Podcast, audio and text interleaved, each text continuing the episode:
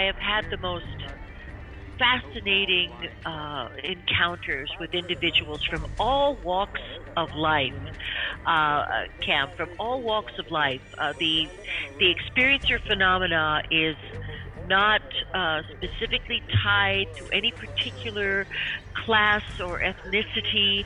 Uh, it is a widespread uh, phenomena that is bigger than those, you know, little small delineations. So, for about the past dozen years, I've been very active in this particular form of uh, hypnotherapy. I am also uh, the uh, for the eastern seaboard and for this part of Canada.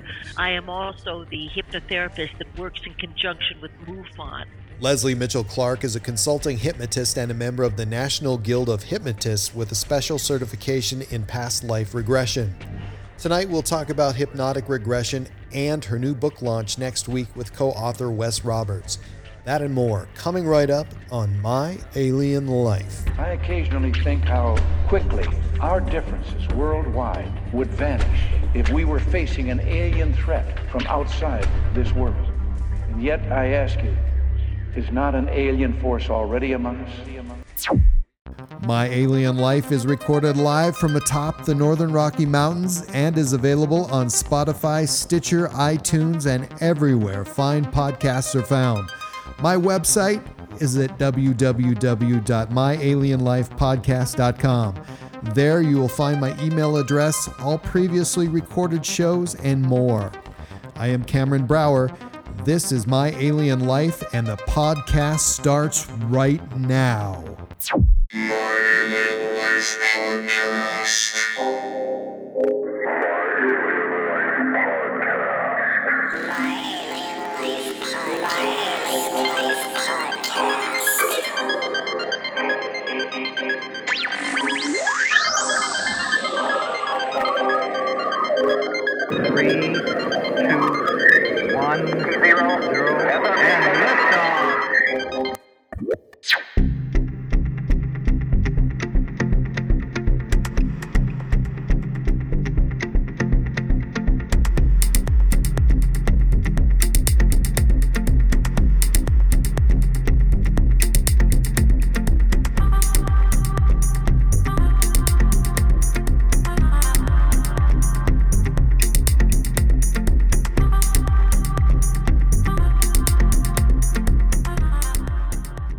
My Alien Life. I'm Cameron Brower, and with me tonight is the most talented guest I've been allowed to interview, Leslie Mitchell Clark. Lesley, thank you for being here and welcome.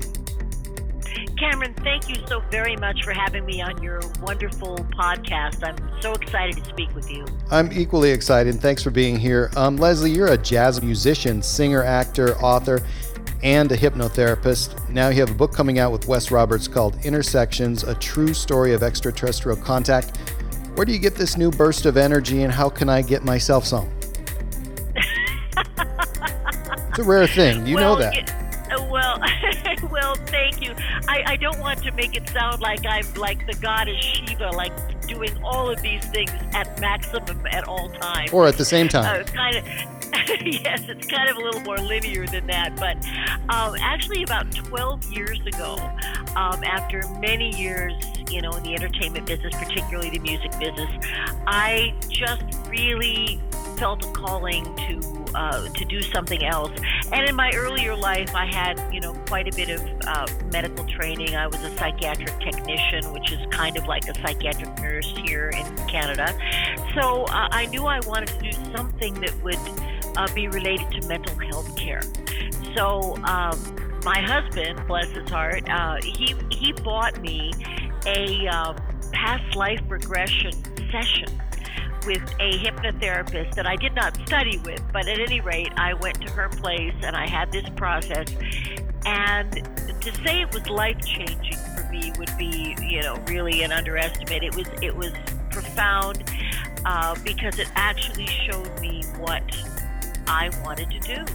So I went back to school. I studied at the Ontario Center for Hypnosis, and and uh, I became a hypnotherapist. And then eventually, I was able to earn, you know, further credentials, and I became uh, certified in what we call um, metaphysical hypnosis, which includes past life regression, interlife regression, which is fascinating, and also energy release.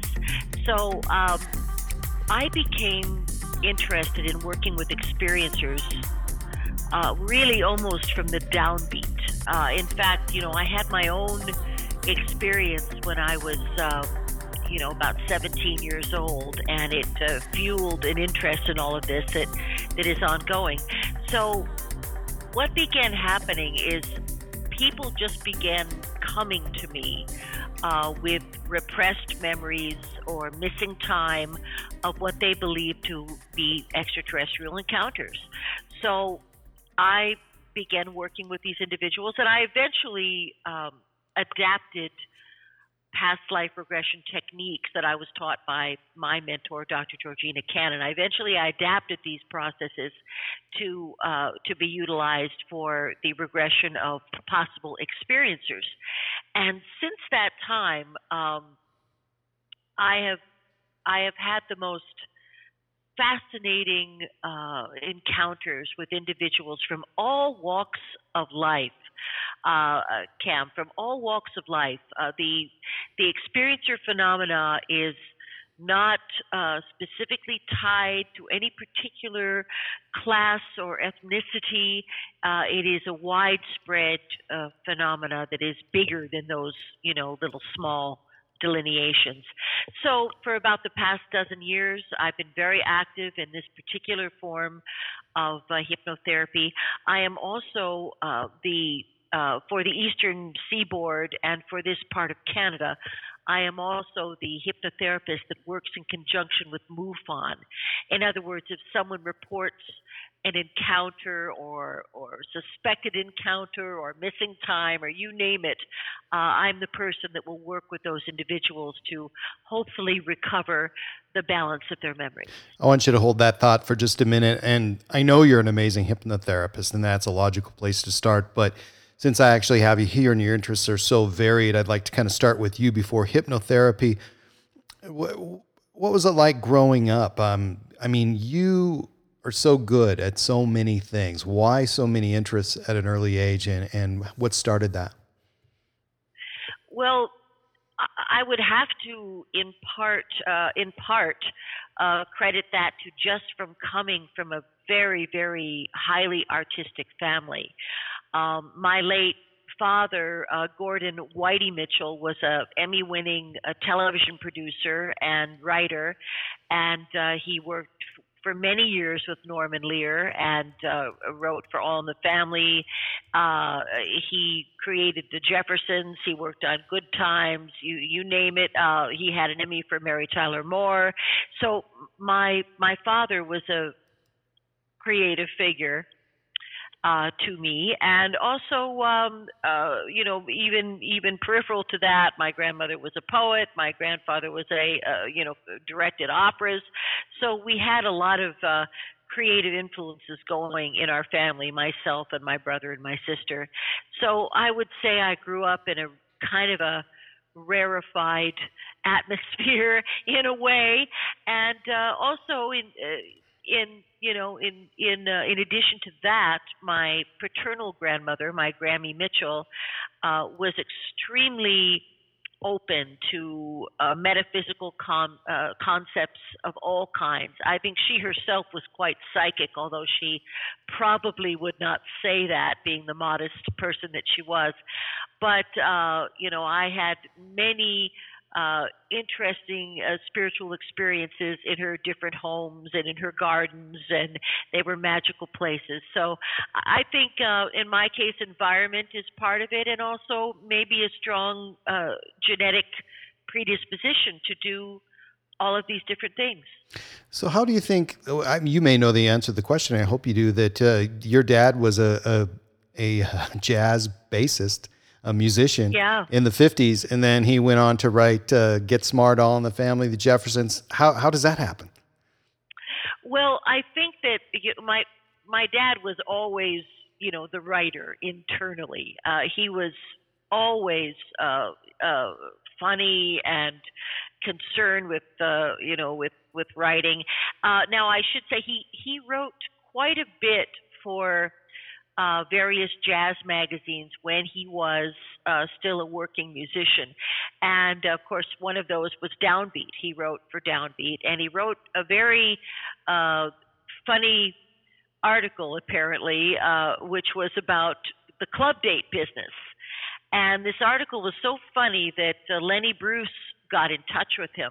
And Lenny Bruce knew my my uncle quite my late uncle Red Mitchell quite well, but I don't believe he knew my dad personally. Anyway, they they touched base and Lenny Bruce told my dad that he was talented and he should go to Los Angeles and and and write for television.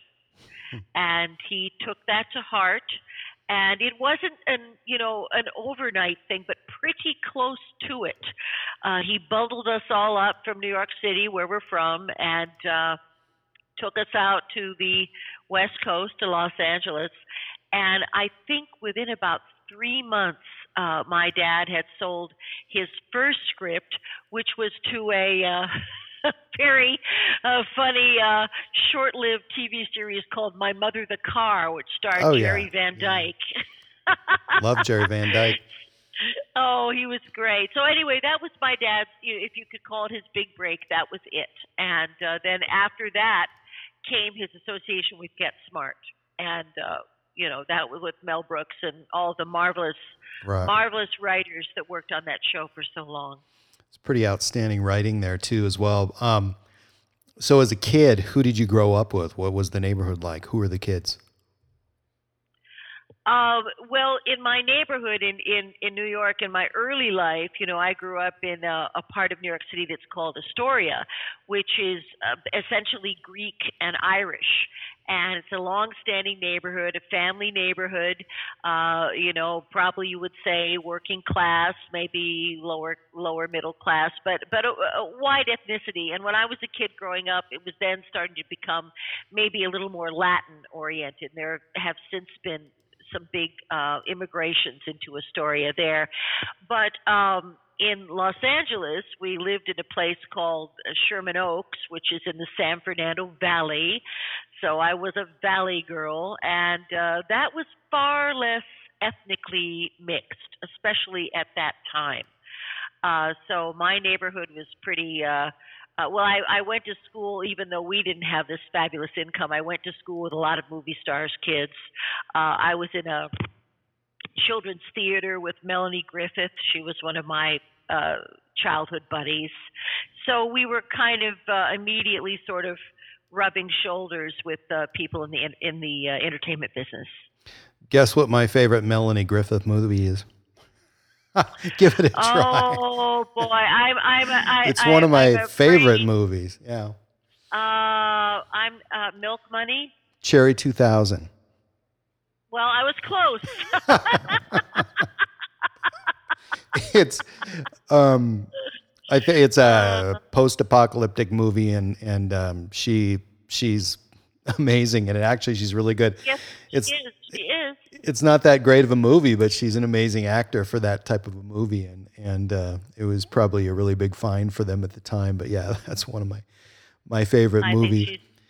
So how did you I think she's a actress. Anyway, go how, on. how did you get to Canada? or is that way um, further in the future? Well, that is way that is way farther in the future. I had a big, you know, well, I won't say big, but I had a consistent career out of Los Angeles, working both as an actor and also I I worked an awful lot as a singer, and I took my own band with me to Japan like numerous times and working, you know, very nice gigs and, you know, elegant places. So I had a whole lot of that that went on. And um, eventually I just decided that um, all of that kind of uh, what was what's the word I should use? You know, I was it was it was all you know copying other people's material, right? I didn't write original songs. My band didn't do original material. It was all cover bands, and I just became you know really sick of it. And I decided, well, I'm going to move to New York City, and I'm going to just sing jazz, which is what I want to do, and uh, that's what I'm going to do. So I I moved to New York, which I think was a pretty brave thing to do, and uh, I I was able to uh, be a roommate with my dear friend Sarah Rice. She had uh, a little, a tiny little, tiny little pad uh, in, um, uh, you know, very close to Little Italy. Anyway, so uh, we, Terry and I had many mutual friends in New York. That's my husband, Terry, and. Um, in fact, it's a miracle we had never met before. We had so many mutual friends, but we met in New York, and he was there uh, as a Canadian living in New York City and working as a jazz drummer there. So my husband Terry Clarke is a very uh, renowned uh, jazz drummer internationally. He worked with everybody. He's very famous for working with Jim Hall and uh, you know many other people. And he is the, as far as I know, the only uh, uh, jazz drummer in Canada to have received the Order of Canada, which is like being knighted. So, uh, well, it is being knighted. It comes from the Queen. So, so there you go. So I met Terry in New York, and uh, we had our our kids were born there. We have two sons, and when they were very little, um, we decided that it was just a little too rough and ready down there, and uh, it required an awful lot of money just to have a middle class lifestyle. So we just we already owned a home in Toronto, and so we decided to relocate here, and that was the best thing that we that we could have possibly done. It's it's been wonderful. And you have hockey on every channel every night, almost every channel. Well, I'm a hockey fan. I think that's a slight. well, we have plenty of hockey and we love it. Is I think it's a slight exaggeration, but we certainly are are uh, you know are behind it. That's for sure. But it's a it's a wonderful uh, cultural. Uh, mul- excuse me, wonderful multicultural uh, social democracy. You know, we have socialized medicine; it works beautifully. So there, and and uh, we have a lot of uh, wonderful things about Canada. I grew So up on the go. yeah, I grew up on the Canadian border, and so I had kind of the best of both worlds. And um, I I Oh. grew up in an area that was was uh, easy to grow up in. Um, not a lot of jobs there, but um, your your little bit of an income went a long way, and and we could Yeah. you know come and go back then as we pleased back and forth anywhere to Canada and. I did that often, and, and even as a as a new driver in high school, you know, we used to drive back and forth, and we had friends up there, and and Oh, uh, cool. they would come from time to time to visit us. So very nice people, a very nice um, culture, which is slightly different than ours, and and um, you know it, it, it felt different, and um, it was good, and, and we felt that we were in a different place, and it was nice, kind of a little mini vacation when I was a kid. But yeah. um, so well, you, you're an honorary Canadian. I am kind of, yeah. I want to be one. So, and and you know, I thought that could always be a possibility that I could, you know, be there um, later in life, and probably will not ever do that. But you know, I'm within an hour of there all the time anyway, and and oh yeah. still get well, to go, Certainly, still get to go a lot. So yeah, it's great. Yeah. Um, so back up a little bit, and you you had mentioned that uh, you're an experiencer, and 17 years old, right? yes. And can you tell us about that? I will, and you know, I I had to sort of you know come out about this. I discuss it extensively in in in the book Intersections, but it's really the first time that I had spoken about it publicly. In fact, I hadn't even discussed it with my husband, which is amazing, but but true. Um, so I'm just going to set the stage a little bit. Um, I was uh, I was barely 17, and I had a um, I had a job as an actress working at a summer stock theater in the Black Hills of South Dakota. And as you probably know, you know the Black Hills are are sacred uh, Lakota land, and uh, all kinds of sightings and activities have always gone on in the Black Hills. It's a very, I don't know if there are power points there or what the deal is, but it's a very active area. So I was um, a member of this company, the Summer Stock Theater, and there was a gal who was also in the company, and I can't reveal her name because she's, you know, she's still living and she wouldn't appreciate that. But she was a very talented gal. She had been uh, she had been a singer in Vegas and worked extensively in Vegas, and she also uh, was a horse rancher. Anyway, um, she told me when I first arrived something very remarkable. She told me that she was a very psychic person, and that seemed obvious to me. That I could tell. She was a psychic person, and she had been working for the U.S. government out of Vegas. They were flying her out to Area 51, you know, every day, and she was involved in a program of communicating telepathically with ETs. And the ETs that that she was communicating with were were you know I, I think this was part and parcel of the you know of the Roswell agreement you know Truman and uh, and um, Eisenhower's Roswell agreement so these were gray aliens that she was that she was communicating with and you know after she told me all of this um, on several occasions when we were driving to the nearest town, you know, to go to a bar or whatever and would be coming back, we would be followed literally by craft. And she would point it out. And she'd say, "Well, there they are." And then, of course, you know, it would get larger, and they would follow us, and it was, it was extremely disturbing and and even you know terrifying to me uh, at that point. But I really believed her because I had visual confirmation, you know, all the time.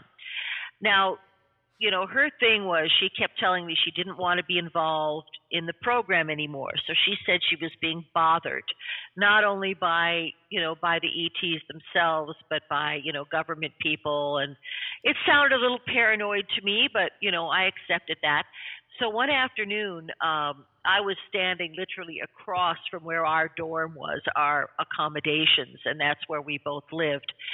And I saw a um, a vehicle pull up. I could only describe it as a uh, sort of an anachronistic, uh, um, older than it should have been vehicle. This would have been this would have been 1973. Okay, mm-hmm. so this sort of mid 60s like giant Christ Black Chrysler Imperial or something like that pulled up. And then, uh, and that in itself was, of course, ridiculously unusual because we were right in the middle of Custer State Park. You know, you didn't just go there unless you were coming to see a play. So out of this vehicle um, stepped two guys. They weren't particularly tall. And one thing I'll tell you about them, Cam, that I can remember this so vividly. Their their their pants were too short. They were wearing suits, like dark suits, dark hat, like you know, again anachronistic, mm-hmm. and they had on shoes that looked kind of almost like work Oxfords or something, and white socks, and their pants were too short. So uh, why I remember that, I don't know. Anyway, I saw them go into her, uh, you know, into her area where she where her room was and then they came out and you know i asked her about it later and she said well they're just you know trying to convince me to get back in the program and i'm you know i'm not going to do it so some short time after all of that maybe about the middle of the summer um, i had an incident where um, i was um, I was I had I had a boyfriend. I was staying with my boyfriend in in in his room actually, and somewhere in the middle of the night, I'm going to estimate it was about 3 a.m., but I don't honestly know.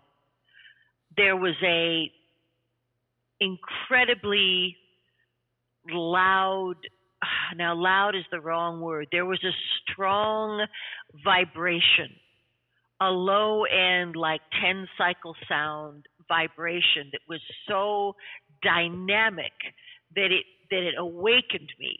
It was as if the whole room, the whole structure were, were vibrating. And then um, the whole room filled with light, and it was a blue light. And not only was it a blue light, but the the atmosphere seemed to change as far as like the, the viscosity of the air. And this is, a, it felt like maybe a little bit like uh, an awful lot of humidity. You know, it's, it's the whole the whole atmosphere began to change. And I was trying to wake up my boyfriend. I was shaking him. I was yelling at him, "Wake up! Wake up!" Nothing, nothing. And then that's the last thing I remember in that segment. I assume it was just unconsciousness, but I was sitting up and trying to awaken my boyfriend, and then the next thing, I assume that I'm out.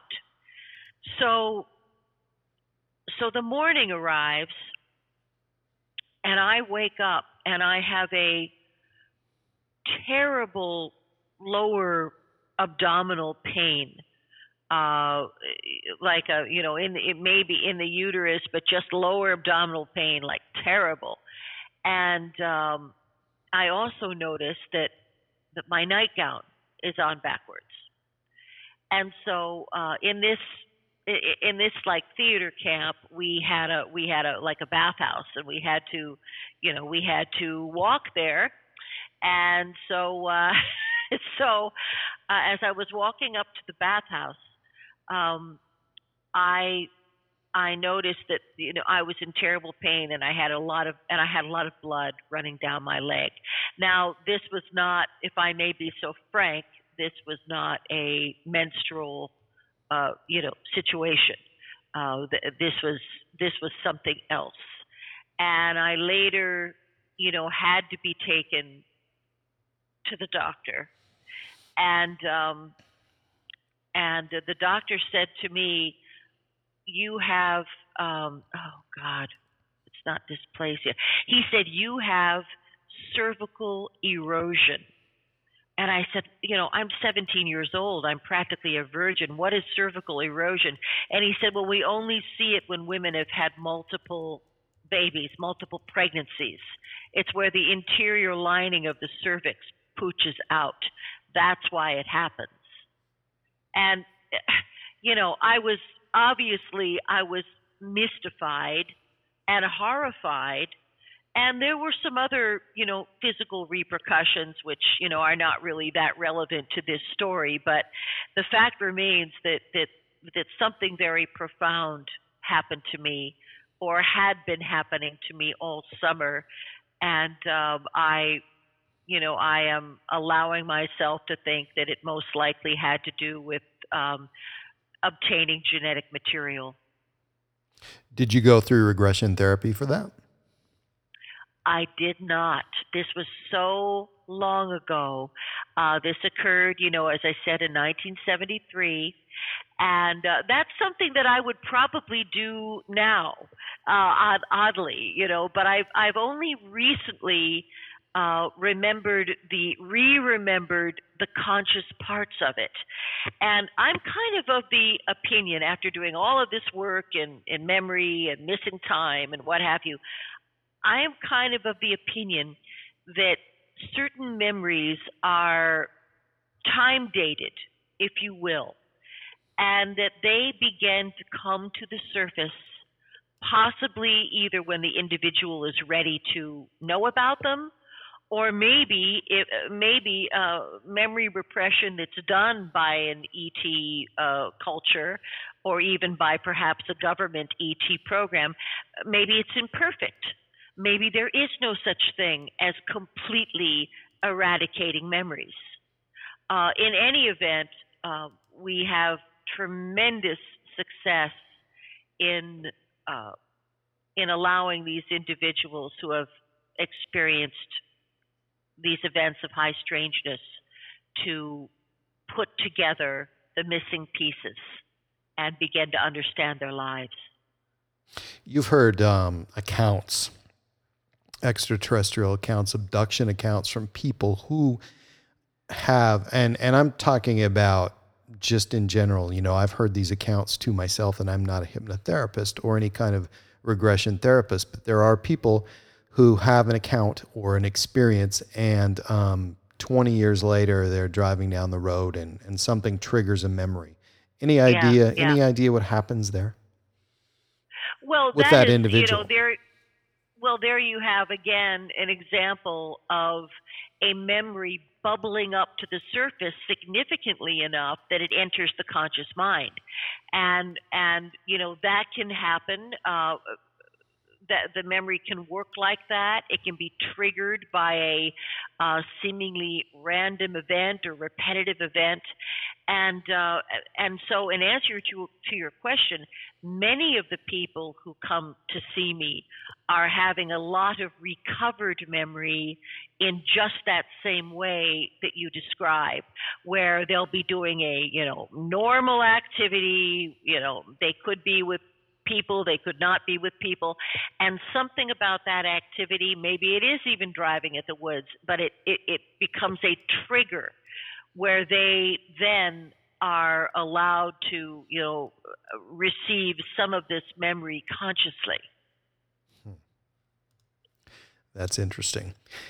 Can you explain how you, as a hypnotherapist, would guide an abductee or an experiencer in, in a positive direction after maybe they had a, very negative experience and, and are traumatized by that? Okay, well, firstly, I, I, I must say that contrary, you know, to the work of David, David Jacobs and, and, and some other individuals, the vast majority of people that I work with have positive experiences.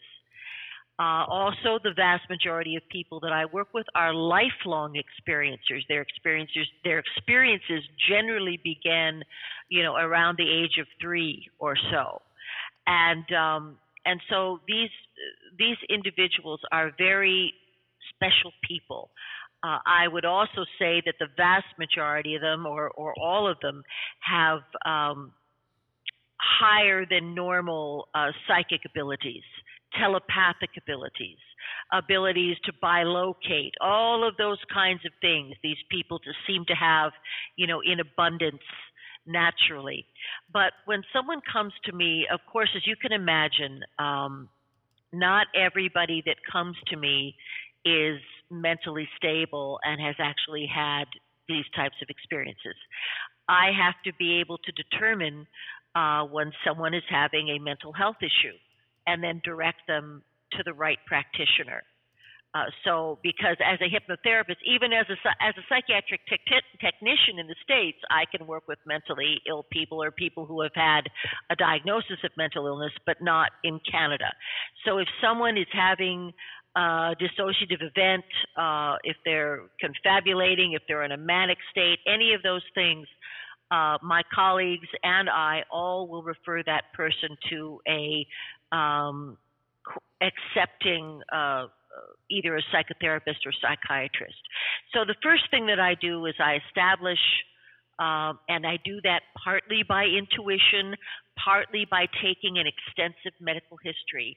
I you know, I am looking for any signs of, you know, mental instability. So after I do that, then I generally, you know, have just a chat with the person and they will, you know, tell me about the parts of the things that they remember or or or things they remember in their entirety, you know, they will they will talk to me about the reasons why they are now, you know, coming for some sort of help. So if all that if all that goes positively, then I will have the person actually come to see me for a session. And in a hypnotherapy session, it's I should also say it is a very positive, very gentle uh, experience. So the person who comes to me always leaves feeling better. Uh, because in, along with the memory regression, we're also releasing stress, we're dealing with any uh, behavioral things the person wants to change. You know, we're it's a whole it's a whole uh, sort of a, a, gestalt of the person that I'm dealing with. Um, now, when when we are working in regression, uh, the way that the way that I do it when working with an experiencer is first I get the individual into a nice, uh, satisfying trance now, uh, there are many, many levels of consciousness, uh, of course, but uh, for the sake of uh, hypnosis, we talk about six levels of trance. Now, levels five and six are quite deep. Uh, I usually bring people to those levels only if I'm doing some type of uh, palliative pain management or also in the case of, of regression.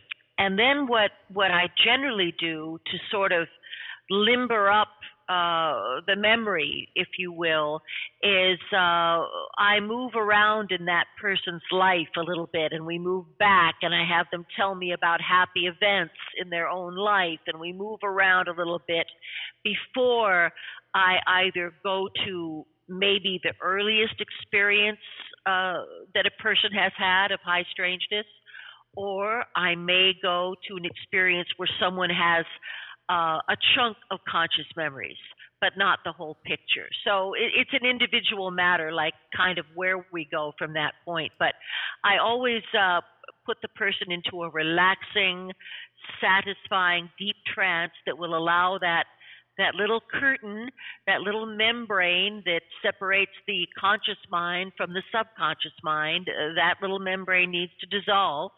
And uh, so that's what we do when you're meeting with a new client and um, they have had some trauma in their life and they can't quite put a finger on it, do you ever have to make a decision whether this has been a, uh, past life issue or possibly an uh, alien abduction issue?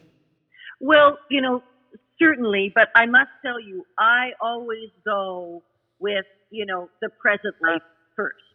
You know, I'm not going to jump to a conclusion uh, unless pretty much everything that I do to resolve an issue in dealing with the, the current uh, temporal life, uh, uh, unless that doesn't work, then I will go, you know, further to the next level.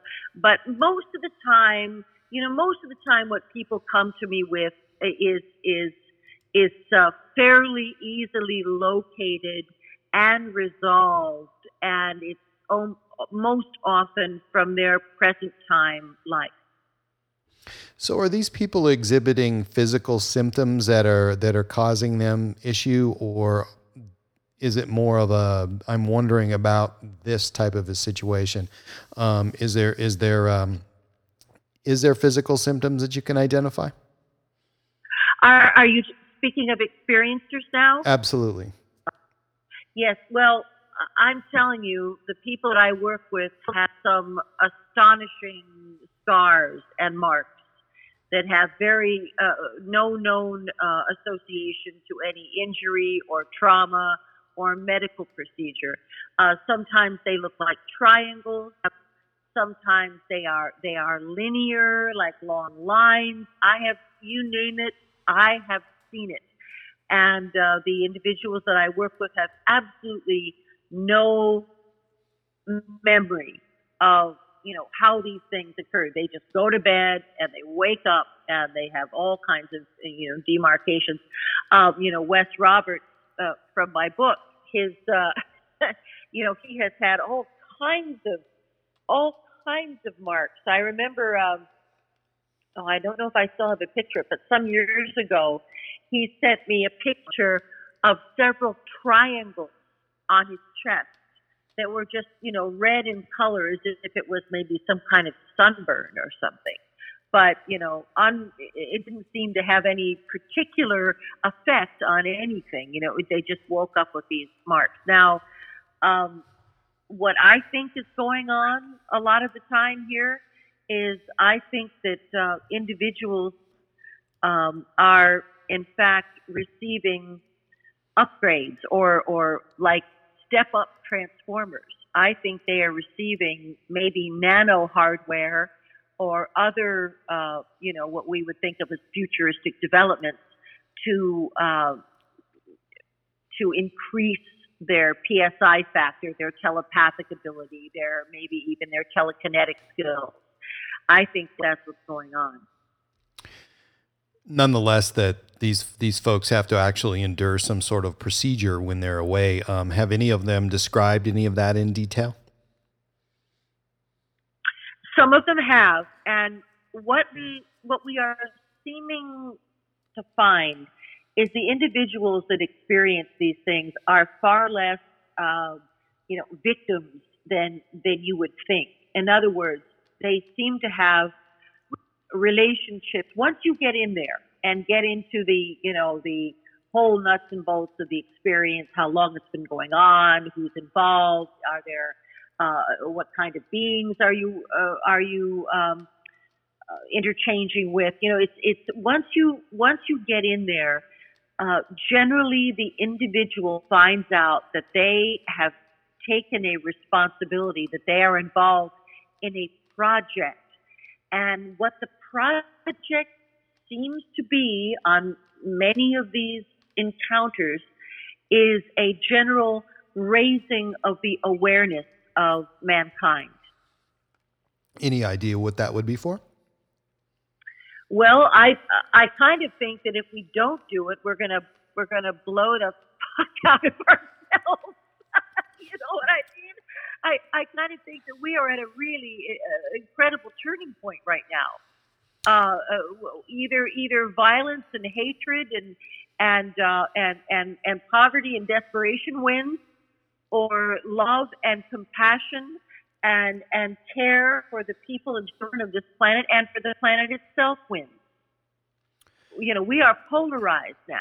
Yeah, I agree with you 100%. and, and being that we're incapable, it seems to of doing that ourselves in and the last 2000 years certainly is a testament to that. I think that uh, we could take any help that we can get. Um, can anyone Yes, be I- hypnotized? If they come in to see you can anyone be hypnotized? You know, I what we what we generally say is every person who is psychologically normal can be hypnotized. Now, when someone comes to me, say for I don't know something like smoking cigarettes or weight loss or or a phobia, I don't need to get them into the deep types of trances that that are required for doing regression work. I only need to get someone to what we call level three. And I'll, I'll ask you, have you ever had um, an experience where you're driving your car from point A to point B and you're thinking about stuff, right? And you arrive at your destination and you don't have a, a, a clear memory of how you got there. Has, has that ever happened to you? i think you just i think you just described my whole entire life including driving but but yeah absolutely Well, that is, we actually call that driving hypnosis. And it is level three. So that is actually as deep as you need to be to receive and embody hypnotic suggestions. So, and that's just really, it's really just a deep state of relaxation. So I have had almost no occasions where I couldn't get somebody into a state of relaxation that was deep enough for them to receive suggestions. And of course, as somebody works with me, you know, then then the second time they come, they're not even thinking about can I be hypnotized, and they just go right in. So, so even if someone has their trepidations and is a little anxious and what have you, the first time they see me, uh, subsequent visits are always easier, and then the trances get deeper. is hypnosis a therapy um, becoming mainstream? Are you getting referrals from mainstream physicians and therapists? Well, I I always get referrals from medical doctors for uh, things like uh, uh, insomnia, uh, any kind of uh, any kind of drug addiction issue. We can turn people right off to whatever it is that they're abusing. Um, uh, weight loss. Um, uh, maybe maybe they have some repetitive habit of, of scratching. You nail biting you name it. So we do get referrals from from doctors, from medical doctors all the time. I think the thing that is difficult, and now I'm going to speak briefly about the Canadian system, but in our socialized medicine, which is done province by province, but in Ontario, where where I live, at one time, our national, our provincial health insurance covered things like chiropractic, um, you know, massage therapy, things that hypnosis, things that they know help people. But as the whole, as money became tighter and the whole uh, uh, what they covered shrank, now we don't have uh, insurance coverage for for hypnotherapy. So in that sense, uh, you know, un- and sadly, uh, it, it becomes almost elitist because it's it's like acupuncture. You have it's one of those things that Uh, I think probably in the States they do have insurances that cover supplemental treatments. In fact, I know they do, but we don't have anything like that here in Canada. So, uh, but I do my very best to make to make whatever I'm doing affordable for the person that I'm working with. I have a whole, you know, sliding scale. So I do my best to make it work. Forgive me if I get this wrong, but let's just take. I, I know that insomnia is not a simple problem, but um, if we took a if we took a problem like insomnia, um, what are you actually doing for the patient? Um, are you reprogramming the brain or retraining them to, to sleep? How does that work? Yes, I am. I'm actually shutting down old neural pathways of behavior that don't work and creating new neural pathways, and that that happens in every uh, hypnosis process.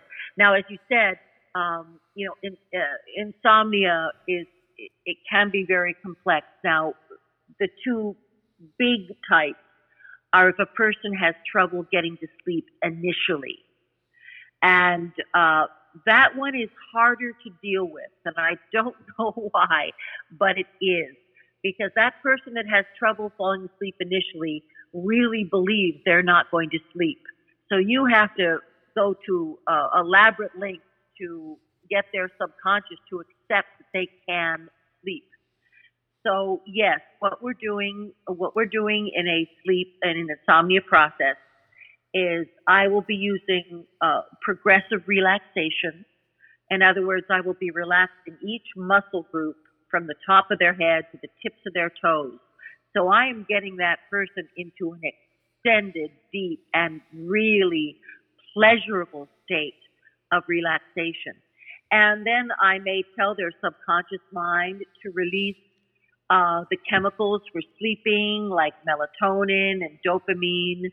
I may even, if the person is visual, if they're a visual processor, I may even have them visualize their pineal gland releasing melatonin into the body. And so that those kinds of things are what I do for people who have trouble sleeping initially. I will also have them get on some kind of a routine before they even get to bed. And I will give them post hypnotic suggestions and triggers that will make them sleepy as soon as they see their bed. So I do all kinds of stuff like that. Now, for the person who is wakeful, who wakes up periodically, that is generally a stress related response. And, and what is happening there is um, the person, the individual, is so overwhelmed with stressors that they are not passing out of REM sleep into their deep sleep stages. So not only are they wakeful because they're very close to being awake, they're just in REM, but they're also not getting the deep sleep that, that the human body and, and, and mind and spirit require to carry on, the deep sleep. And uh, in that deep sleep, we also have profound dreams, and that's only a recent discovery. Uh, it used to be thought that dreams only occurred during the REM state. Well, that is not true the kind of dreams that we have in REM sleep are tend to be more disturbing because they're about releasing trauma and stress. Interesting. How many sessions do you usually see a person for for a regression therapy? Well, it you know it it depends very much on what the person wants to uh, uh achieve.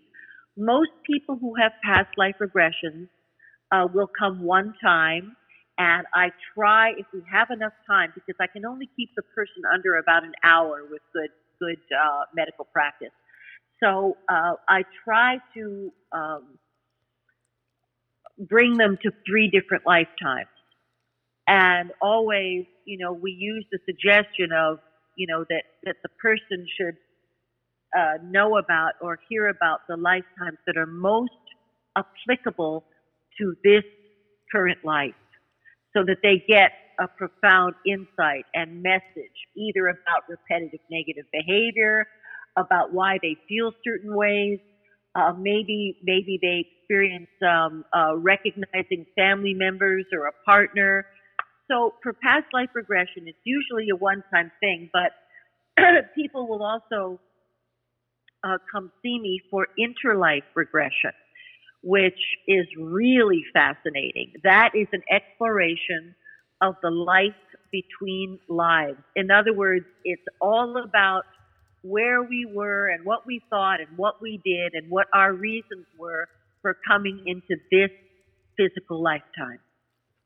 Do some abductees have something in common, something that when they walk into your office, you can recognize that immediately? I think so. I do think so. I uh, they have they have something extra. They have a luminousness about them that I have come to be sensitive to.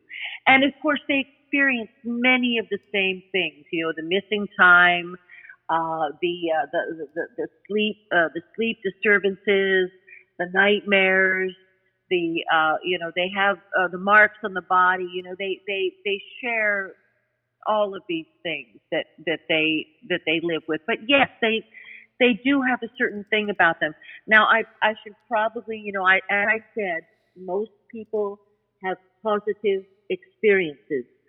Um, I also work with a number of individuals, and this gets a little controversial, but I work with a number of individuals who are in what I would have to call the secret space program, or, or have been in it, rather, forgive me, have been.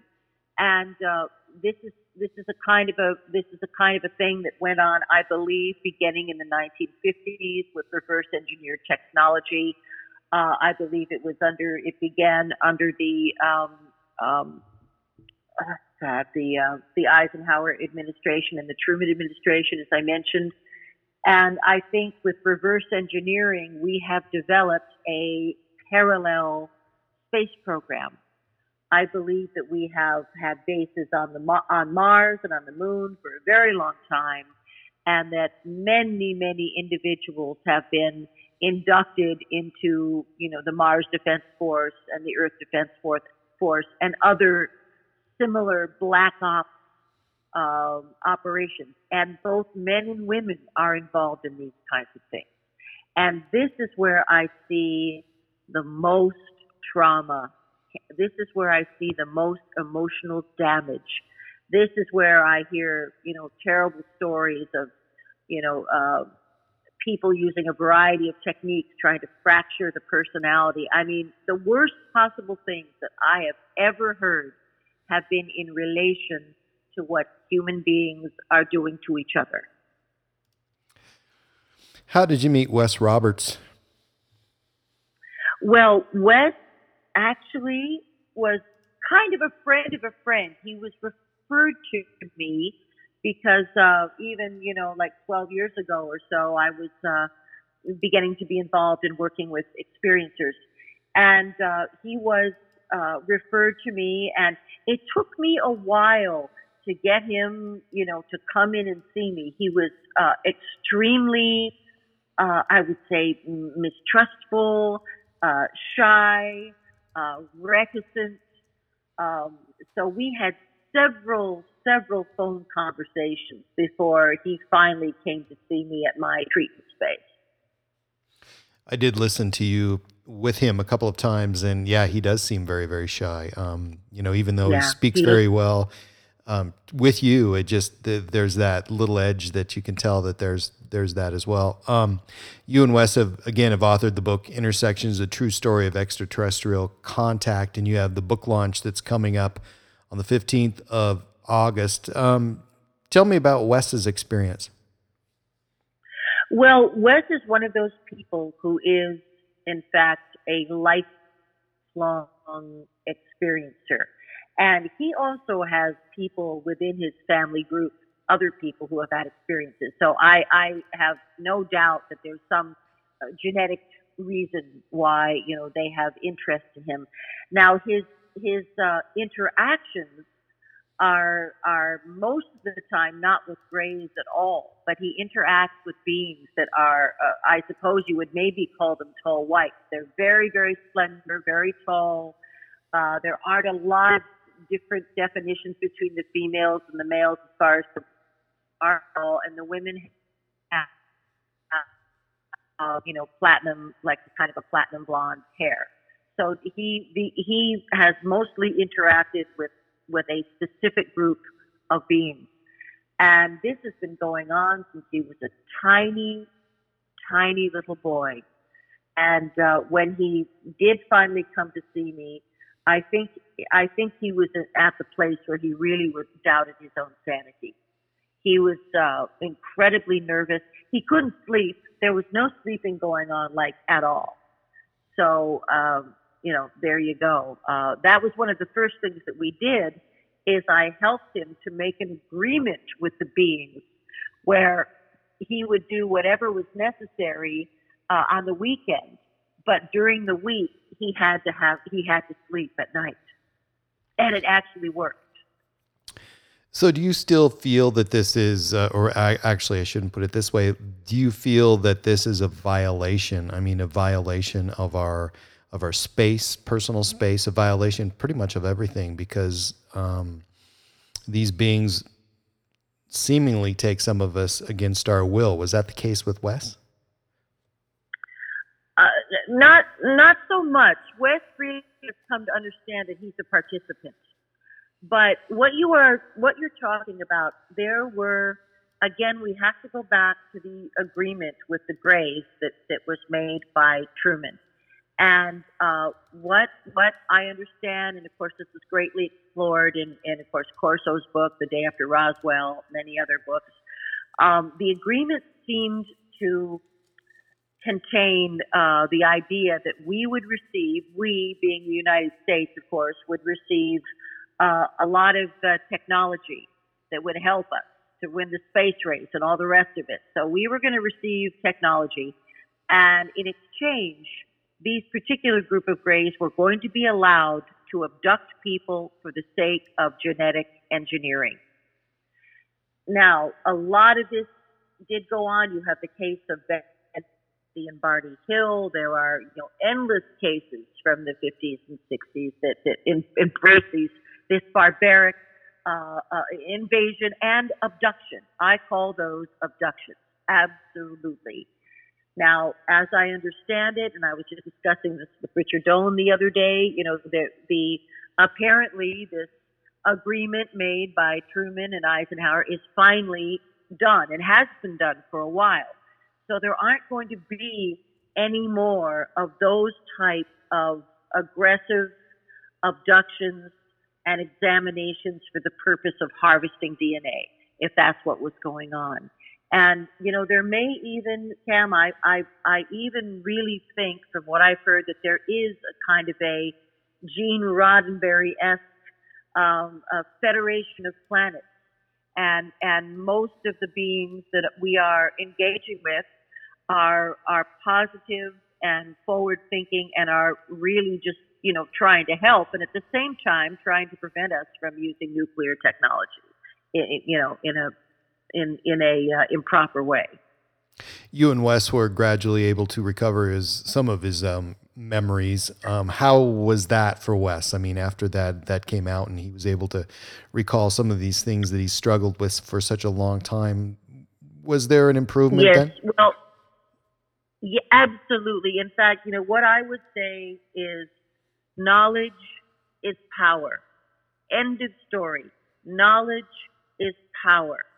And when these memories, whether you accept that they, you know, that they bubble up uh, on their own uh, in a time gated way, or whether we have to go in and get them, whatever it is, when these memories are are looked at, and uh, we can look at them in a way that makes makes the client an observer so they don't emotionally have to experience pain or fear or anything like that. That's that's how we do it. But at any rate, these memories can be recalled, they can be processed, and they can be integrated. And therefore, what you start to do is you start to empower the person. They believe in their, they understand that they are sane people who have had unusual experiences and um, it, it's really a beautiful transformation to witness when I work with people that come from a place of fear and and the unknown and sometimes panic and paranoia. There's something called sleep paralysis, and I know you're familiar with that, but one I want to ask is a little different. Sleep paralysis can um, render somebody conscious, but they're unable to move. Are aliens using that against us? Are they able to trigger that in order to manipulate or or get information or whatever they need to do with us? Are they using that part of our body in their favor? I think they do. I think I think they can turn on. I think for any kind of pain management, they can turn on our endorphin supply and direct it. I think that they have they have a kind of a I don't know if it's if it's a hypnotic technique, it's a mind control technique. I'm not sure what it is, but I really do think that that is the case. That they use our own body chemistry to either conk us out or or you know keep us from moving. Now now it's not perfect as you know because some people um, have awakened before while their body is still paralyzed. And i'm i'm not talking about uh, sleep paralysis. I'm talking about in the abduction experience sometimes people wake up before they're supposed to.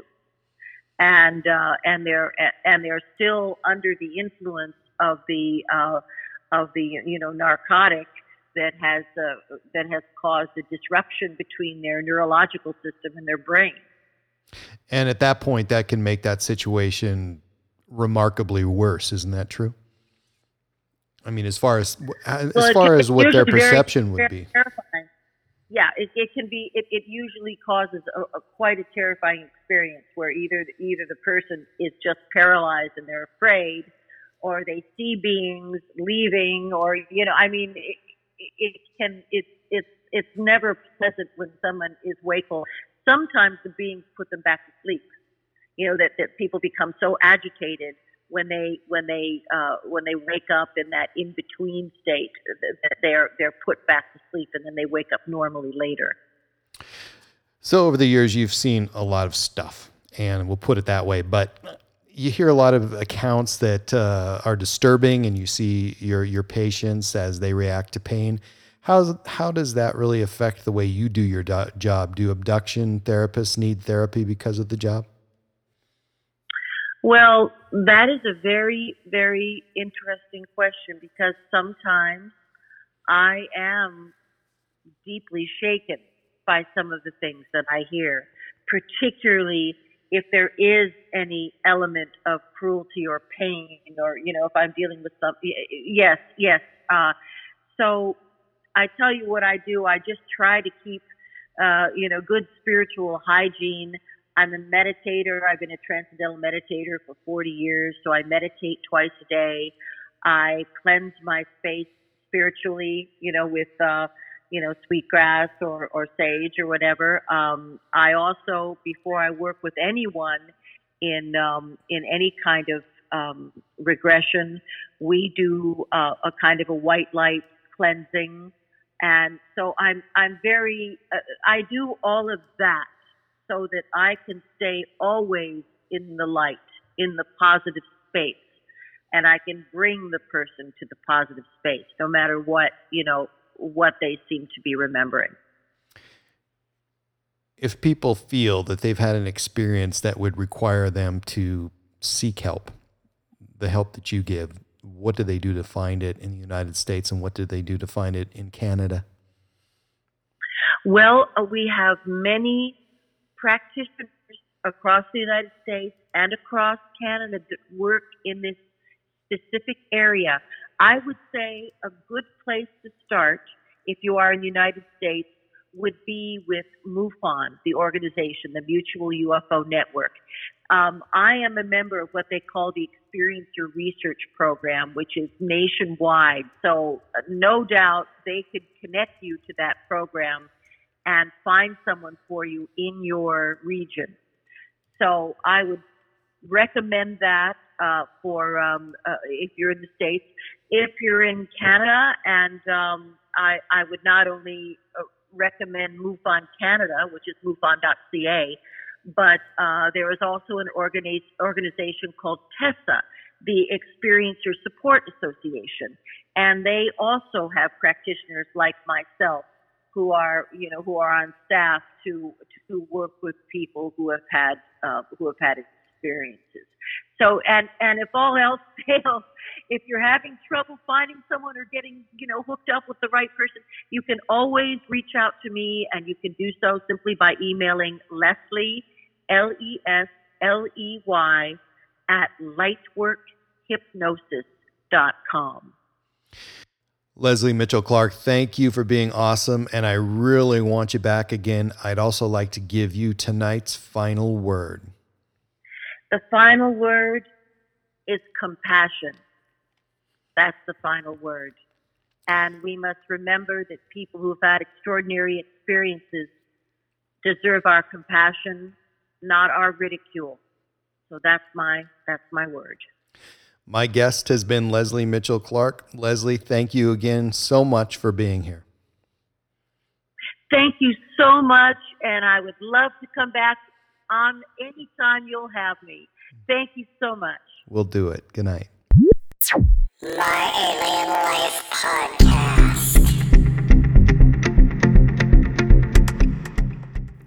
You can find my website at www.myalienlifepodcast.com and please subscribe to my latest downloads at iTunes, Spotify, Stitcher, and at podbean.com. And please follow me and like me on Facebook and Twitter. My Alien Life is written and produced for broadcast at Studio 254 in the Northern Rocky Mountains. The music you are hearing is produced and created by Elion. You can find all Elion's work online at Heart Dance Records.